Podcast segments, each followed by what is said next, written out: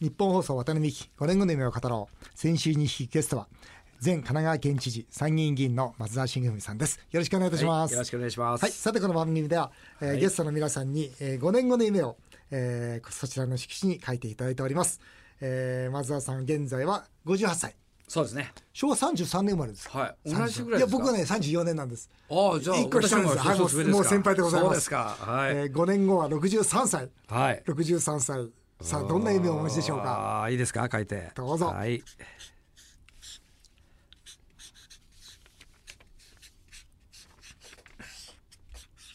はい松田さんの5年後の夢を書いていただきました、はい。ご自身で発表していただけるでしょうか？はい。江戸城天守閣再建ですね。いいですね。いや実はこの後ちょっとお聞きしようと思ってたんですよ、はい。あそうですか。そのこと。はい。うんこれ松田さん提唱されてるの知ってましたんで、はい。江戸城天守閣再建、はい。い、いじゃないですか、えーあのー江戸城にね、は い天守閣があったことを知らない人が多いんですね。へー。もうあのずいぶん昔の話ですから。えーそれで今両陛下がお住まいになってる皇居というイメージがあるんでね、うん。あここ昔お城だったんですかって歴史知らない人はそれぐらい知識ないですから、なるほど。えーでもえー天皇陛下が明治維新でね、うん。東京に来る前は、うん。これもう徳川の、ね、最大のお城江戸城だったわけで。それで家康秀忠家光と三代将軍まで でかい日本一の天守閣があったんです。へえ三代将軍までなんですか？それも3つ建て替わってるんです家康の時と秀忠の時家光の時ね。まあこれはいろいろ理由があって天下武神でね全国の大名を集めて公共事業をやらせて大名の力を落とすということもなるほどあったしなるほどであと3人の親子関係悪かったんですね。だから親父が死んだらね俺の天守閣建てるんだとこういう意識もあったのかもしれません。でその天守閣、まあ、特に家光の作った寛永戸天守というのは大阪城よりも名古屋城よりも大きいですから。姫路城の約体積でいう3倍あったんです。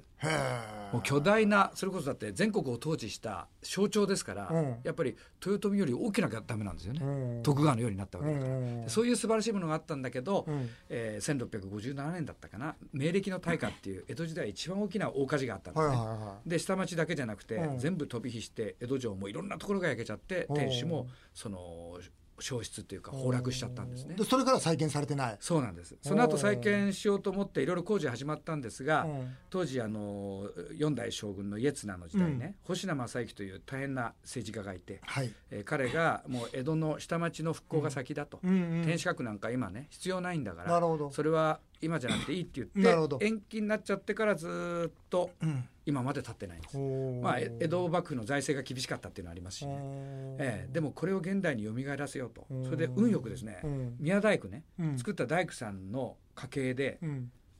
縦地割り図という設計図が残ってたんです。あそうなんですか。でこの設計図通り 木造で完全復元できればうんこれもう文化遺産になっていくんです。うん。あの残念なのは名古屋城とか大阪城は、うん。名古屋城は戦争でね、うん。大阪城はもうそのもっと前に壊れちゃって、観光用に鉄筋コンクリートで再建しちゃったんです。な。るほど。えーですから丈夫かもしれないけど火事に強いかもしれないけど、うん。でも江戸城の場合はうん。設計図が出てきてますから、うん。それに忠実に木造で作ったら、うん。ひょっとしたら100年後は世界遺産になってもおかしくないんですよ。そしたら素晴らしいでしょ。うんいや観光でねやっぱり今,、ええ。今インバウンド。観光もすごいと思います。ね、観光旅行はい。どんどん増えてますよね、ねだから僕安倍さんにね成長戦略進言したいんだけど、これからは観光ですよやっぱり第三次産業サービス産業、ね飲食にだっていろんなところにこの波及効果あります観から、ね、光ですよ、だからお台場にうん IR 作る、うん。それでこれは近現代のね新しい観光スポット、うん、それで江戸城天守閣復元。IR 統合型リゾート。はいはい、えーカジノですね、はい。それから江戸城天守閣の復元と、うん。あと日本橋復元したらいいじゃないですか、うん。ね、そうすると歴史伝統文化ゾーンできるでしょ、うん。それで日本橋川からお堀まで船でも入ってくれるからうん。水陸両用バスでねうん。上陸したり進水したりしてうん。江戸城とか日本橋の古き良き江戸をね見れるようにするともう観光客世界中から来ますよ。あざさん面白いですね、えーそれでねいいですね。渡辺さんね一人で戦わせるのもったいないですね。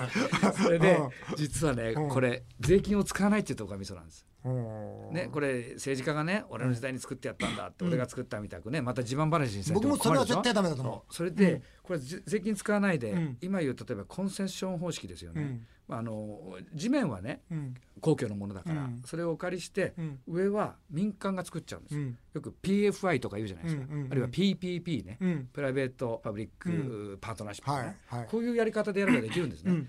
というのは今姫路城で年間280万人ぐらいお客さん来るんです、うん。ね、うん。江戸城の天守閣が木造でできたら、うん東京ですからそうそうそう。これね500万ぐらい来ますよ、うん来ますね。そしたらねうん。一人ね1,000円の入場料を取れば、うん。もし作るのに、50億だ。うんねうん。500億かかったって10年で返せるでしょ、うんうん十分に民間の資金で回っちゃうんですよ。ですええですからこういうことをあの考えながらやれば、うん。税金は一銭も使わずに、うん。ね、素晴らしい過去の遺産をうん。現在によみがえさ蘇らせて、うん。そして将来の世代の贈り物にすると、うん。素晴らしいでしょ？素晴らしいですよ。ええだからこういうことをね、うん。政治家はもっともっとね、うん。ねな推進すべきですよ。逆に言うとなんでそれができないんですか？なんでそれをやらないんですか？いい質問ですね。これいつも聞かれるんですが。おかしいですよ。誰が考えたって、はい。まずねやった方がいいですもん、はい。最大のうん。ポイントは、うん。地べたをうん。宮内庁が持ってるということです。例えば名古屋城は名古屋市が持ってるんですね、うん。だから河村市長がやるぞって言ったら建て替えできるんです、うんうん大阪城は大阪市が持ってます。なるほど。ところが江戸城はうん。明治維新の時に天皇陛下が来て住まうとこないんで江戸城が一番いいということで、うん。宮内庁が、ね、そこを全部管理して持ってるんですね。うん。でそうすると吹上御所に両陛下住んでますからはいはい。吹上御所から、ね、でもね700メートル離れてるんです江戸城の天守台があったところと、うん。だから僕はこれだけ離れてれば江戸城のね、うん。あの観光課と、うん。ね、吹上御所は共存できると思うんですが、江戸城の天守閣からじゃあ陛下のおそうそういうお住まいが見えるとかいう。プライバシーの問題や安全の問題を考えるとあんなところにねもう年間何百万人というお客さんが来るような観光施設作ったら、うん。陛下の平穏な生活がね、うん。この難しくなるんじゃないかという反対論もある。であと他にもね法律的に例えば文化財保護法っていうのは、うん。史跡はそのまま保存しなきゃいけないいじっちゃいけないっていう法律なんですね。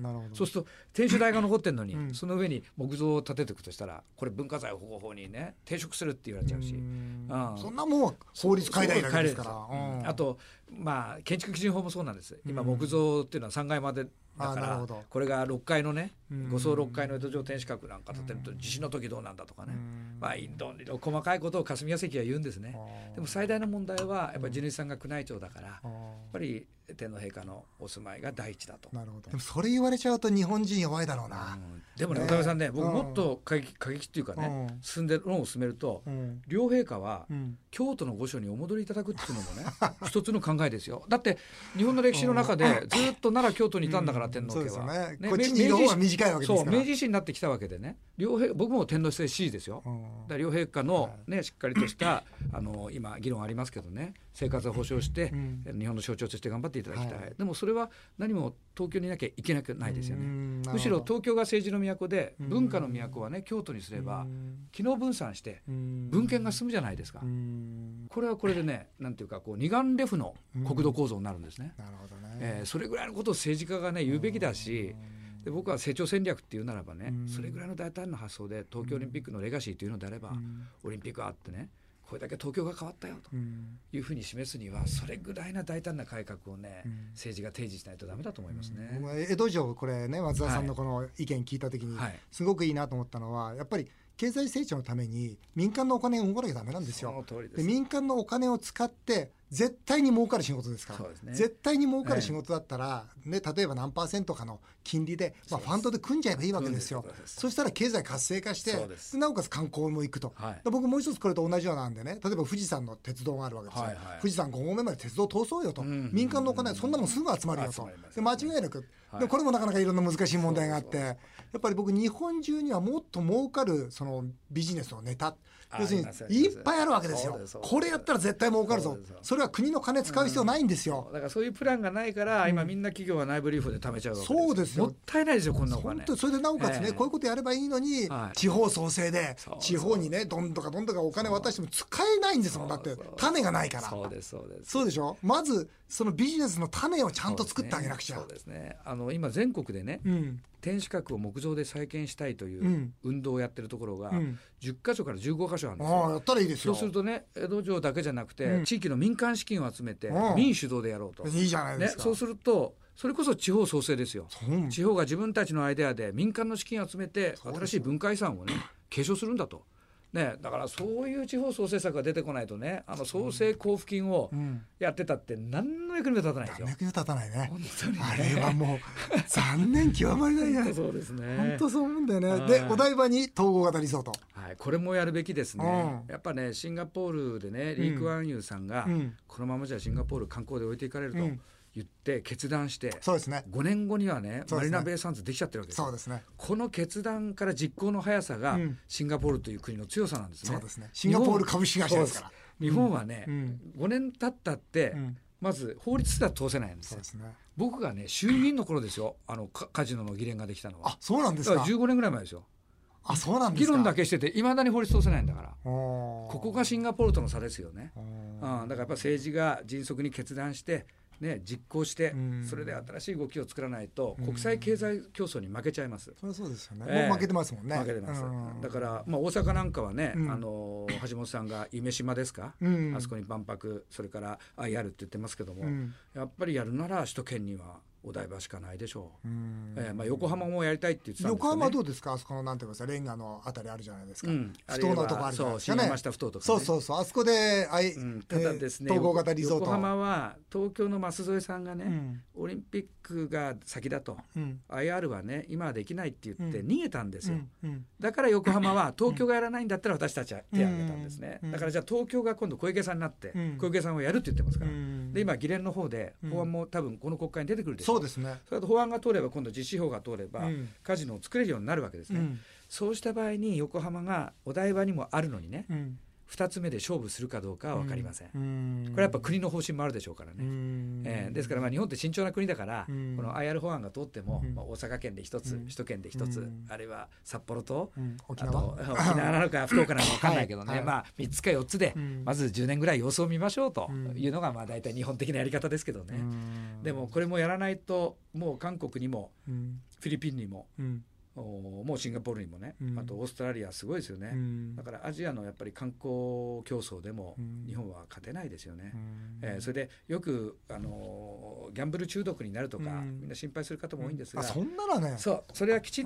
と仕組みを作って、うん。最小限整めることできるわけです。シンガポールなんかだってね家族がねうん。ダメって言ったらもう入れないんですから。ないですから、それと日本だってパチンコ中毒だってもうすでにあるわけじゃないですか。パチンコが立派なギャンブルですから。そうなんです。だからそういう意味ではそれを最小限にできる仕組みっていうのはもう世界中に開発されてるから、うん。それはもうね大丈夫だと思いますよ。うん。それよりもやっぱりいろんなビジネスを呼べますからね、うん。カジノだけじゃないですから、ね。ービジネスからショッピングから、そうなんあるいは国際会議から呼べますから、そしたら人が動く、物が動く、うん。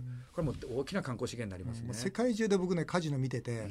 ただ一つだけポイントは、要するに全体のうん。その統合型リゾートの中の何パーセントぐらいがカジノかっていうのはこれは大事ですね、これもが3割4割になるとすさみますう。ねやっぱりシンガポールなんか1割以下でしょ？それも5パー3パーです5% 3パー4パーです、ですから全体のうちの3パー4パーぐらいの面積じゃないとダメですから結局大きな大きなはい。リゾートが必要なんですよね。そうですね。だからうん。お台場の適地があるかですね。今予定しているところではちょっと狭いんですよね。あうん。のフジテレビの向こう側ですけど。ただあの統合型リゾート僕はい。その一つ心配なのはマネーロンダリングなんですよね。うん。僕実はこれあのラスベガスで聞いてきたんですよ、はいはい。ラスベガスのその担当者といろいろ話してきてそうするとマネーロンダリングだけは本気で防いだら、うん。今度そのカジノ人気なくなっちゃうよと。でそれはでも法律で防げないんですか？防げないです。防ぐとしたらひとうん。その一人一人の履歴を全部確認するしかないんですって、そして一人一人の資産も確認するしかないんですって。なるほどなだからそこまでど。やればそうすると裏社会みたいなのが入ってきてそうなんです。やっちゃう可能性があるっていうこと。そうなんです。それで手数料をその会場に渡す。これだけは防げないんですって。はあ。でこれはもう会場あの実際の主催者が言ってましたから。ラスベガスでもそれはあるわけですね。あるって言ってました。だからまあマフィアみたいのが来ちゃうんじゃないかとその心配があると。で実際それは皆さん利用してると。なるほど。もうだからそれはもうそれを前提としてもう皆さん経営されてると。なるほど。で本当にじゃあ日本にその,、ん。ね、あのマネーロンダリングの場が生きてきていいのかっていうところだけ僕はちょっと引っかかってるんですよ。う。ん。その裏金がその子供たち売ったりとかいうお金だって分かってますから。はいはいはい。なんそこはうん。だから僕が言ったんですよ、まあ、その議連でも、うん。とにかく全部、うん。じゃあ起きないように一人一人のうん。その履歴を明確にして、うん。でその所得税から全部明確にして、そのカードがなきゃ入れないようにしろって言ったんですよ。そしたら誰も来ないとそんなものは。そうだね。なるほど。そうマネーロンダリングってそこまで難しいんですか？そうなんです。はあ、まあそれはでも日本型を作るとしたら検討の余地はあるね。そうなんですよね。ここはもう少しきちっとした形を作らないと心配ですね。そうなんですよね。あと今日ねもう一つ松田さんと話をしたかった、この間松田さんはい。の予算委員会のはい。発言聞いておりました、す。すぐ後ろで聞いておりました、はいはい。いいこと言うなと思って、はいはい。東京オリンピックのゴルフ会場。そうですね。まあ小池さんは今ねボート会場で揉めてますが、揉めてますね。他にもたくさんおかしいとこあるんですよ。もええ。今揉めてるのは東京都が資産をしている会場ですね。うはいでもこれは組織委員会が決めちゃったことなんですね。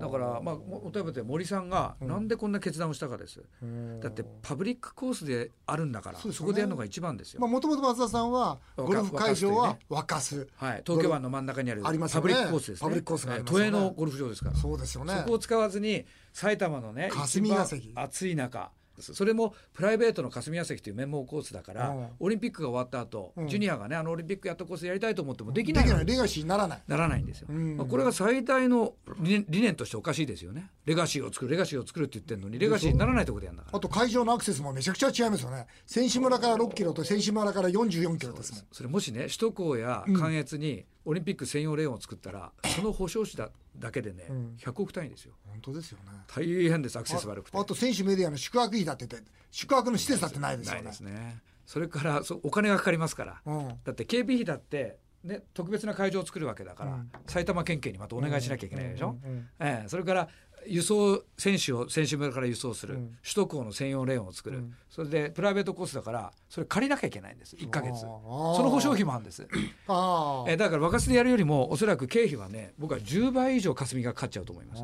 それなのに無理して霞でやると。なるほど。おかしな話ですよ、コース設定だけはあれですか？霞の方が上なんですまあ、か、広いですけどね。そうですよね、ええ。でも若洲でも十7000分ヤード以上になりますもんね。ええ。うんあのここちらも改あの若洲も改良すれば7000ヤード以上になるんですけどね。あそうですか。ええ。ただちょっと霞ヶ関の方が広いから有利なところはあるんですが、うん。他のレガシーの面でもアクセスの面でも、うん。うん。あとアスリートファーストという面でもね、うん。あと経費の面でも、うん。圧倒的にもうすでに東京都営としてあるゴルフ場を使えば、うんオリンピック安くできそるし東京オリンピッククなんだから東京都営のもの使えばいいんですよ。その通りですね別にそれ霞ヶ関持ってかなくたって戸塚だって読売だって近くにあるじゃないですか。チャンピオンコースが。本当ですそうです。よね、はい。これはおかしな話ですよね、えーだからやっぱりみんな今までゴルフ界を仕切ってきたうん。重鎮の人たちが、まあ、霞ヶ関いいコースだからね、うん。世界で有名にしたいんですね。ああそうなんでしょそうれねで持ってっちゃったんですよね。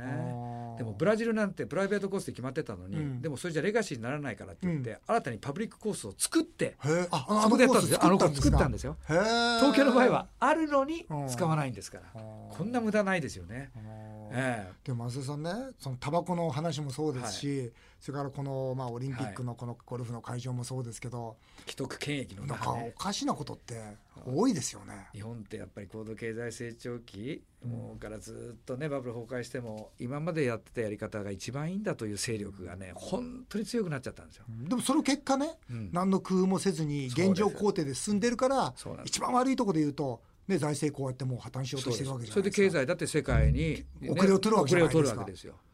ええどうやって変えましょうこれ？